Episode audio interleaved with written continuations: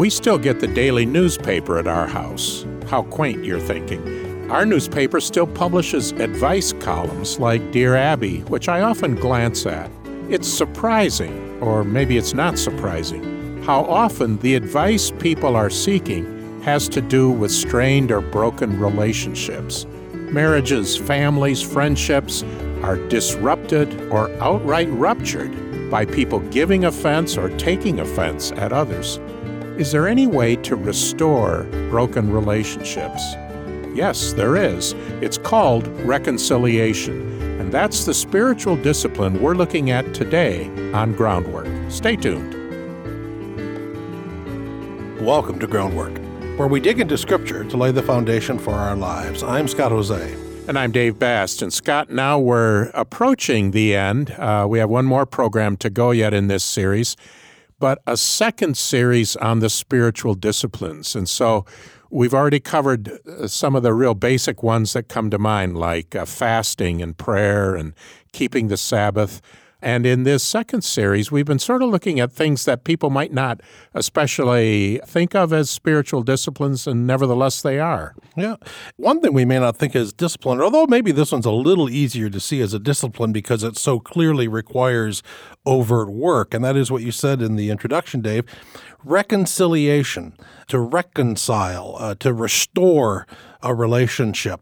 You hear this word in different circumstances. Sometimes, if uh, in the United States, if uh, the House of Representatives and the Senate pass similar bills, but they're not exactly the same, they have what they call a reconciliation, where they bring the two bills together and they make a match. Right. Um, you hear it more often in court or about divorces. Can you reconcile? Can we avoid this divorce? Can right. you two reconcile with each other or enemies and so forth? Even in accounting it comes to mind. Right, you reconcile as you mentioned books. that you have to reconcile your figures if they don't uh, add up in the first time.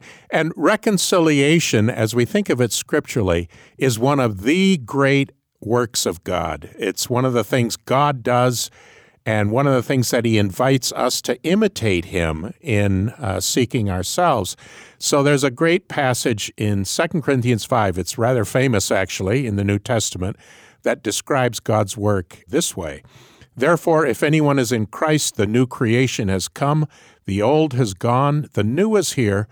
All this is from God, who reconciled us to himself through Christ and gave us the ministry of reconciliation that God was reconciling the world to himself in Christ, not counting people's sins against them. And he has committed to us the message of reconciliation. We are therefore Christ's ambassadors, as though God were making his appeal through us. We implore you, on Christ's behalf, be reconciled to God. God made him who had no sin to be sin for us, so that in him we might become the righteousness of God. So, indeed, from 2 Corinthians 5, a well known passage. Basically, we're going to be thinking about in this program that reconciliation has a vertical axis and a horizontal one. This one is primarily talking about the vertical one between us and God. Right. I mean, God isn't literally up above us, but we always think that way, right? Uh, so, this is how we get made right with God through Christ, who was not sinful, but became sin for us. I always think that's an interesting phrase there. We looked at it, I think, in a Second Corinthians series here on Groundwork.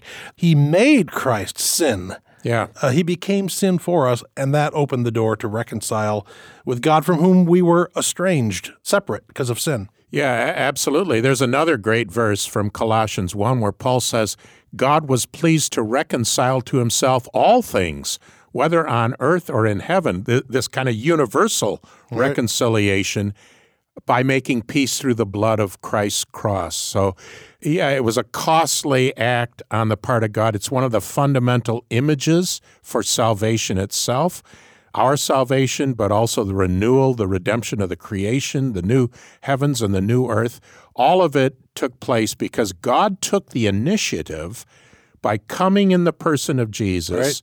paying this terrible price that somehow and nobody has plumbed the depths of this, how the cross actually works.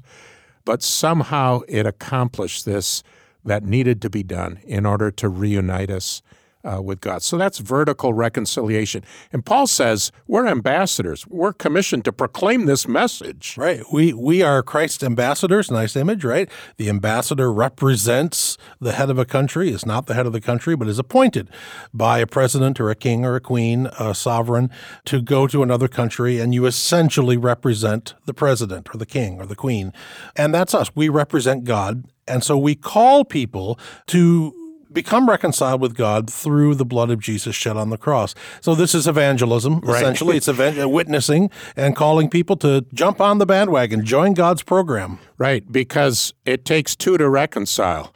And we're going to pick up that theme a little bit later when we talk about horizontal reconciliation or reconciliation among humans, uh, among ourselves.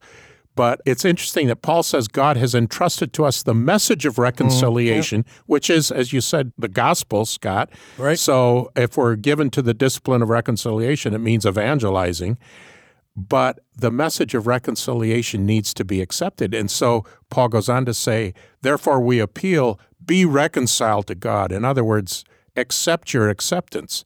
Because if you turn your back on it, you remain unreconciled. Yeah. And Paul in Second Corinthians uses some other images too. He, he'll say uh, that we are the aroma of Christ. We're supposed to be appealing. We are like a letter of recommendation sent from God to other people. He uses a lot of nice images. But the idea is the same. God has made a path available to come back to the Creator from whom we fell away because of sin. And that path leads through the cross, through the sacrifice of Jesus, and through that we are reconciled to God. And we call others to join and believe the gospel so they too can have their sins put away and be reconciled to God. That, as we said, Dave, is the vertical axis. But what about uh, among one another? Is there a carryover of this to our human relationships? There is, and we'll think about that in just a moment. Glad you've joined our groundwork conversation. If you're enjoying today's discussion and want to download or listen again, you can find the audio podcast and transcript for this episode on our website, groundworkonline.com. Want to dig deeper? You can also find episode guides and blogs available to supplement your study. Curious about another episode or series we've mentioned? Search our episode library to find hundreds of conversations about God's Word and what it means for God's people today. Add your voice to our groundwork conversation by visiting groundworkonline.com. And thank you. Support from listeners like you makes groundwork possible. You're listening to Groundwork, where we're digging into Scripture to lay the foundation for our lives. I'm Dave Bast. And I'm Scott Hoezee. And Scott, today we're talking about the spiritual discipline of reconciliation, a, a work that we're called I think, to give ourselves to. There's a reason it's a discipline. It's hard, it's not easy. And we've just been seeing how God is the ultimate reconciler in Christ. He's reconciled us and the world to himself, and uh, he's entrusted to us this work as well. And at the beginning of that passage that we read from 2 Corinthians 5, Paul says, Therefore, if anyone is in Christ, there's a new creation. That person is part of the new creation. And as new creatures, part of a new creation, there's a new way of life that we have relationally that we're called to. And that's why reconciliation is so important for us to pursue. And in this world, in many situations, for reconciliation to happen, there also has to be peace. Reconciliation would be founded on the fact that there has been some sort of a rupture, some sort of a broken relationship, somebody who's at odds, a friend who has become an enemy, or an old, longtime enemy. And so, even in the Beatitudes, in the Sermon on the Mount from Matthew 5, Jesus, one of the Beatitudes, blessed are the peacemakers, for they will be called children of God. And so, in a world of war, a war of words, sometimes a war of armies. We are called to make peace as the children of God that we have become by becoming that new creation you were just talking about, Dave. We make peace. Everybody wants peace. I think deep down, uh, we long for peace in a world of conflict. Scott, I'm sure you remember uh, the famous musical by Leonard Bernstein, West Side Story. It's a retelling of the Romeo and Juliet tale of star-crossed lovers, you know, from these different backgrounds and different groups that are at odds. Probably the most famous song in West Side Story is uh, it's become an American classic. There's a place for us. And it includes these lyrics Somewhere a place for us, peace and quiet and open air. Hold my hand and we're halfway there. Somewhere, somewhere, we'll find a new way of living. We'll find a way of forgiving. Somewhere. As Christians, you know, I'd like to say that somewhere is found in Christ, you know, it, it's found in us. Is all we can do just hope for peace and hold hands and wish for someone somewhere to bring us something? No, we're called in Jesus' words, to be peacemakers. As such, we show ourselves to be the children of God. Yeah. Uh, it reminds me of John Lennon and Yoko Ono, you know, their song, All We Are Saying is Give Peace a Chance. Uh, well, again, uh, you said that. Um, well, the opposite of a peacemaker is a troublemaker. And right. usually, if somebody is a troublemaker, we usually conclude there's something not right with that person. I mean, nobody should want to thrive on chaos. Nobody should want to thrive on warfare uh, and open hostility. It sometimes seems like we do these days, especially on social media where we're just sniping at each other all the time, but it's not a pleasant way to live. But, right, Leonard Bernstein, you know, somewhere there's peace or give peace a chance, John Lennon. Well, how are we going to do that? Well, again, Dave, Christians think we have a roadmap. We think we have a model to follow, and that is Jesus.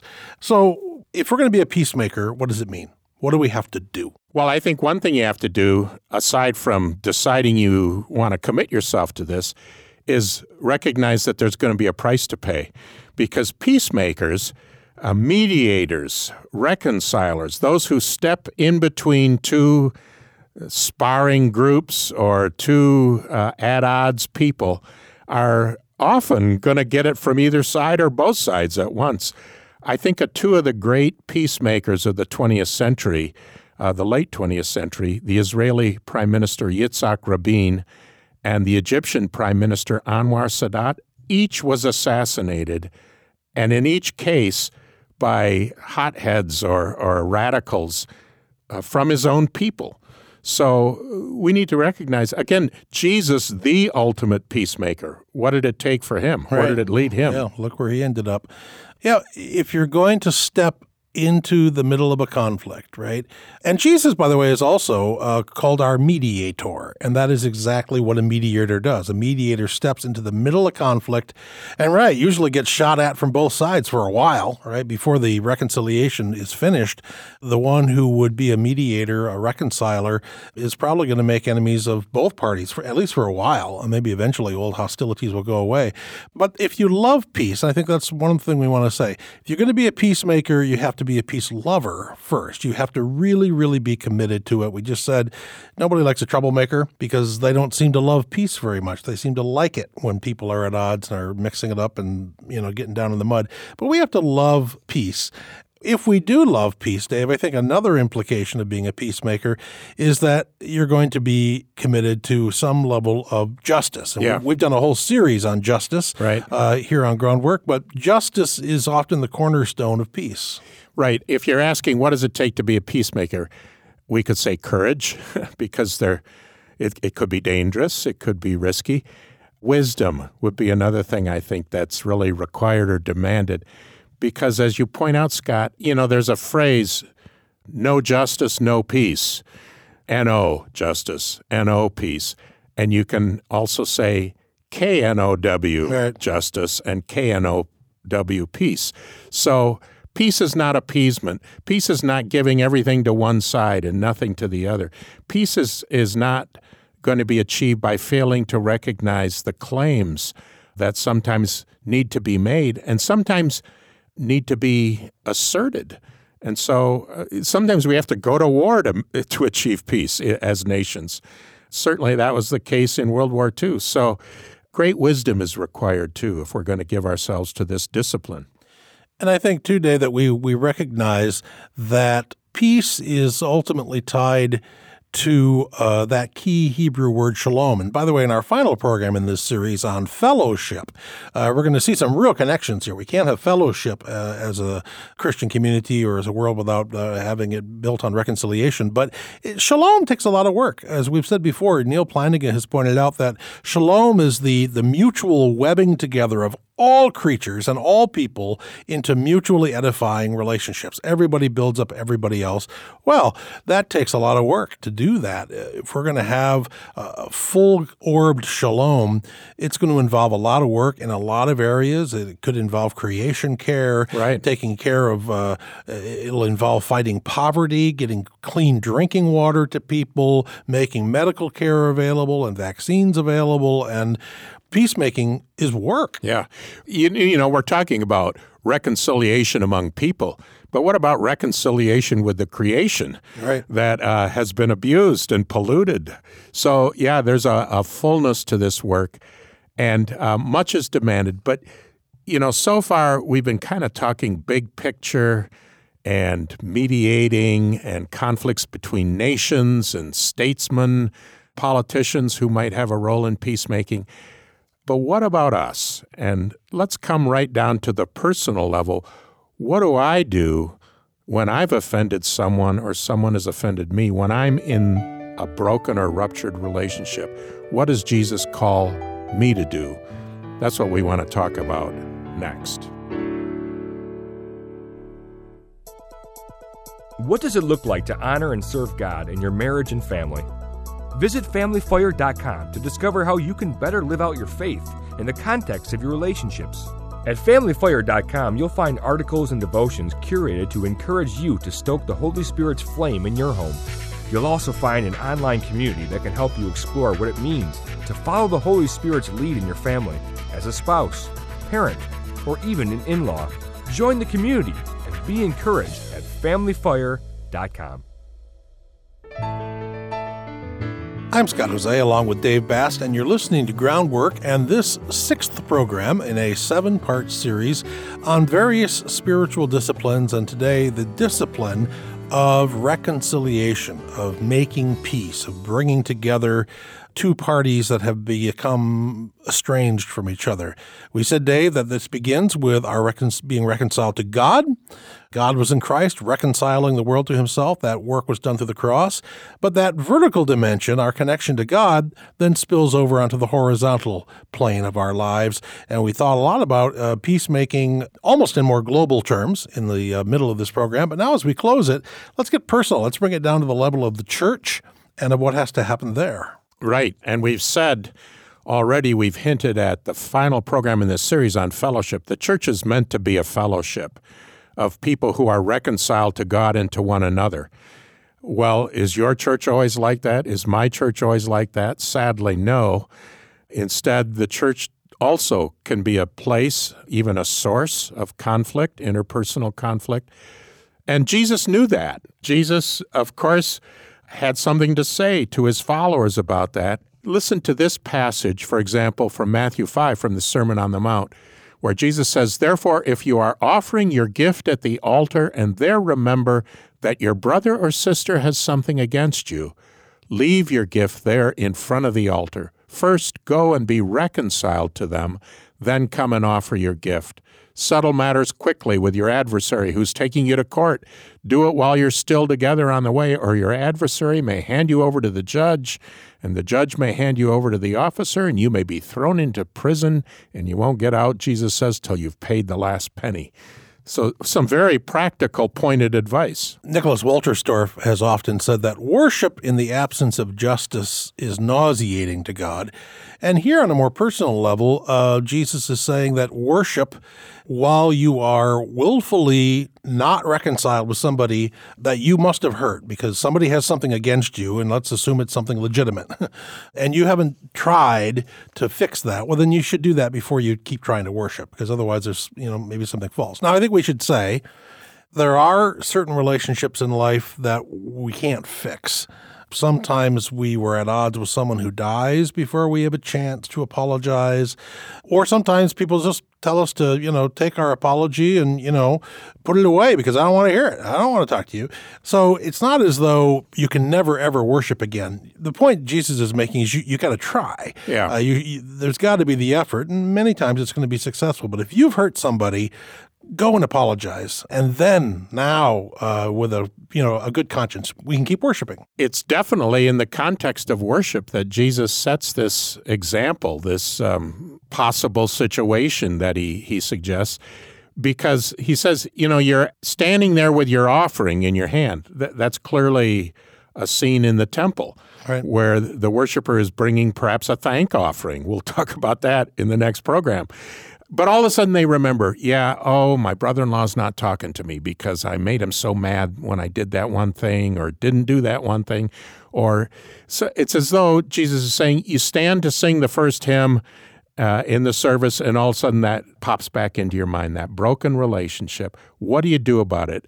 And Jesus suggests you don't literally have to walk out of church maybe uh, then and there and get on the phone. But he says, in effect, don't just let it sit there. Don't forget about it. Don't dismiss it. You go.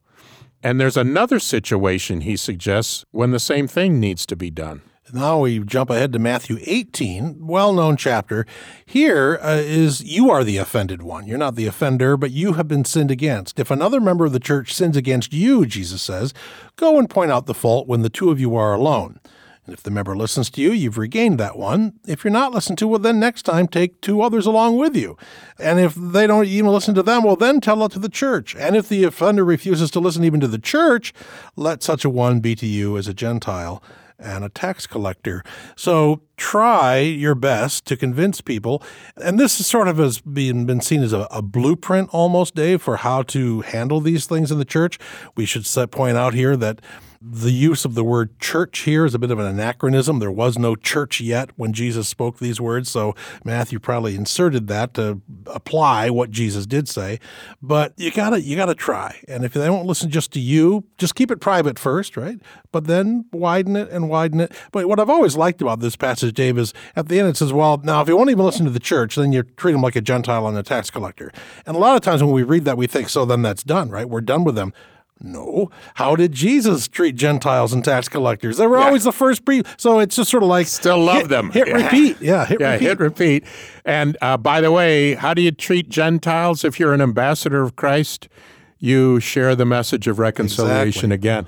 But what I find so interesting, and I've long thought this, Scott, for years and years, as a pastor especially, you, you might be called to mediate.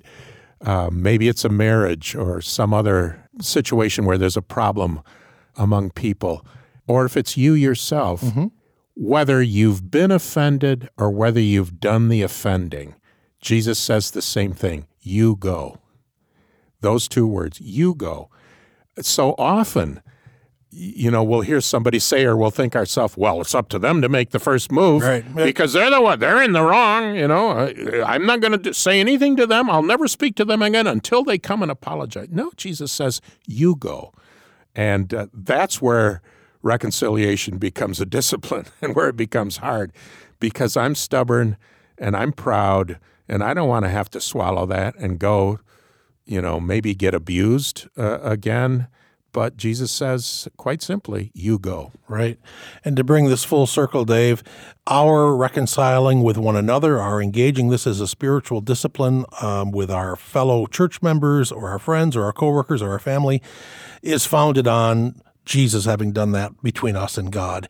And as many of us know, right after that passage we just read, Matthew 18, there's the parable of the unmerciful servant, a man who was, you know, forgiven a debt of a billion dollars, who then goes out and chokes somebody for 50 cents he owed him and threw him into prison.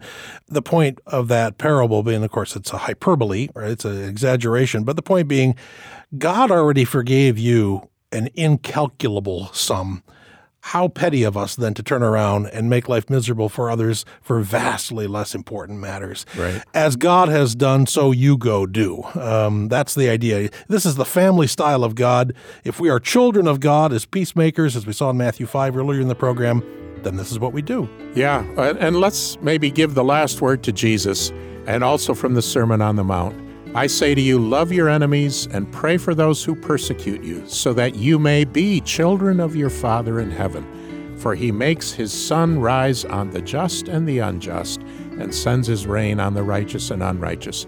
Be perfect, therefore, as your heavenly Father is perfect. And that is the discipline we try to pursue through reconciliation. Well, thanks for listening and digging deeply into Scripture with Groundwork. We're your hosts, Scott Hoezee and Dave Bast. And we hope you'll join us again next time as we study the Scriptures better to understand the spiritual discipline of fellowship. Connect with us at our website, groundworkonline.com. Share what groundwork means to you and what you would like to hear discussed next on Groundwork. Groundwork is a listener supported program produced by Reframe Ministries. Visit reframeministries.org for more information. Our recording engineer is Dodd Morris, and our post production supervisor is John Reeder. Our senior producer is Courtney Jacob.